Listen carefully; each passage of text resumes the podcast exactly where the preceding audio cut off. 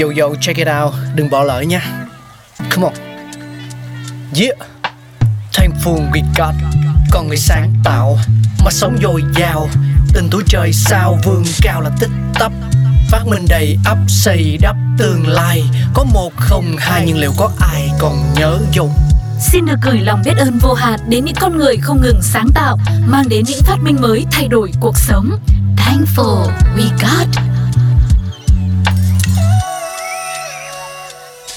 Tôi có xin chào quý vị và các bạn, chúng ta đang cùng nhau tiếp tục đến với Thankful We Got. Không biết là quý vị đã nghe được nhiều số của Thankful We Got chưa và ấn tượng nhất với những sáng kiến nào và các thông tin nào khiến cho mọi người phải ngỡ ngàng với những cái phát minh rất là quan trọng trong cuộc sống của chúng ta. Đôi khi nó là những cái điều rất là quen thuộc nhưng mà chúng ta chưa bao giờ tìm hiểu về nó cả. Vậy thì ngày hôm nay tu cô lại tiếp tục giới thiệu đến mọi người một cái phát minh có lẽ là vô cùng ấn tượng mà ai cũng biết, ai cũng quen thuộc nếu như ai đã từng trải qua cái quãng thời gian mai đũng quần trên ghế nhà trường thì sẽ không chỉ là rất ấn tượng đâu mà là ấn tượng sâu sắc bởi vì đây là một món quà mà thầy cô giáo luôn luôn gửi cho chúng ta đem về nhà. Đó là gì quý vị biết không ạ? Đó chính là bài tập về nhà. Vậy thì ai là người phát minh ra bài tập về nhà đây? Và bài tập về nhà để làm gì nhỉ? Bài tập về nhà là cách để giáo viên cho học sinh chúng ta ôn tập, củng cố kiến thức sau khi đã được giảng dạy trên lớp, giúp cho học sinh có thể nắm vững kiến thức hơn. Mặc dù ý nghĩa là như thế, tốt là như thế, tuy nhiên thì với những người đi học có quá nhiều bài tập của rất nhiều môn khác nhau lại khiến chúng ta cảm thấy hơi ám ảnh đúng không nào? Vậy thì bây giờ chúng ta sẽ cùng nhau ngược dòng thời gian để tìm hiểu xem là cái nỗi ám ảnh thời học sinh của mình đã xuất phát từ đâu và ai, người thầy nào là người sáng kiến ra nhé.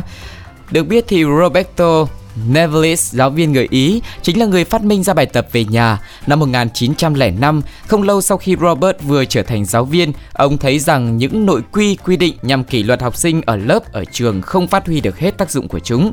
Cũng chính vì lẽ đó mà một số học sinh bắt đầu có thái độ không hợp tác trong quá trình học tập. Lúc đầu thì ông kiên nhẫn thuyết phục học trò cần phải ngoan ngoãn và tập trung học hành hơn, nhưng mà chúng thì vẫn cứ phớt lờ lời nói của ông. Giọt nước tràn ly, thầy giáo này cuối cùng cũng đã nghĩ ra một cách để có thể trị học sinh của mình. Theo đó, kết thúc mỗi bài học thì ông đều đưa ra một vài câu hỏi. Ai đi học không nghe lời thì sẽ bị phạt phải mang về nhà làm. Nếu mà vẫn chống đối ấy, thì gọi phụ huynh lên gặp thầy cô giáo để nói chuyện.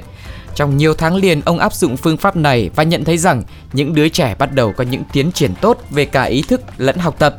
Phương pháp độc lạ của Robert cuối cùng cũng đã lan tỏa và được các giáo viên khác áp dụng không chỉ có thể làm cho đứa trẻ ngoan ngoãn vâng theo các nội quy quy tắc đâu, mà còn giúp cải thiện thành tích học tập đáng kể nữa.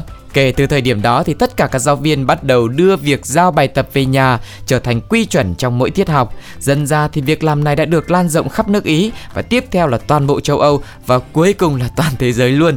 Có thể thấy là mục tiêu ban đầu của việc giao bài tập về nhà là để răn đe những học sinh hư, có thành tích học tập chưa tốt Tuy nhiên, sau đó thì đây là nhiệm vụ quen thuộc với hầu hết học sinh, kể cả những bạn học giỏi, hay là có thành tích học tập chưa tốt. Đó là sự tích về bài tập về nhà Vậy thì ai đã phát minh ra bài kiểm tra ở trên lớp Bên cạnh bài tập về nhà thì kiểm tra cũng là một trong những cái vấn đề đau đầu của mỗi học sinh hay là người học nói chung.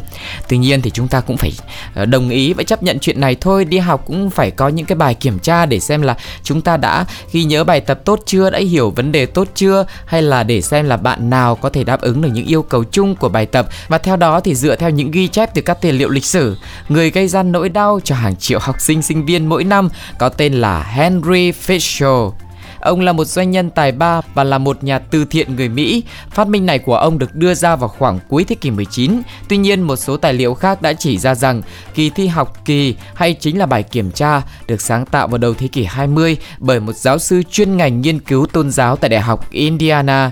Trùng hợp thay thì người này cũng có tên là Henry Fisher.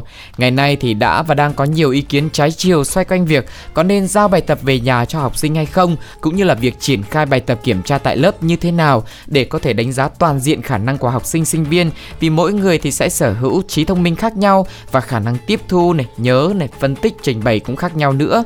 Và cái việc mà đưa ra bài tập như thế nào để có thể kiểm tra làm sao để phù hợp với tất cả những học sinh ở trong lớp là một điều rất là khó khăn. Tuy nhiên không thể phủ nhận, bài tập về nhà là một phương pháp giúp người học có thể ôn bài tốt, cũng như là kiểm tra tại lớp là cách hiệu quả để người dạy có thể đánh giá người học. Còn bạn thì sao? Có quan điểm gì về chủ đề này không? Hay là có những cái kỷ niệm nào đáng nhớ trong cuộc đời đi học của mình không? Hãy chia sẻ cùng với Thankful We Got nhé.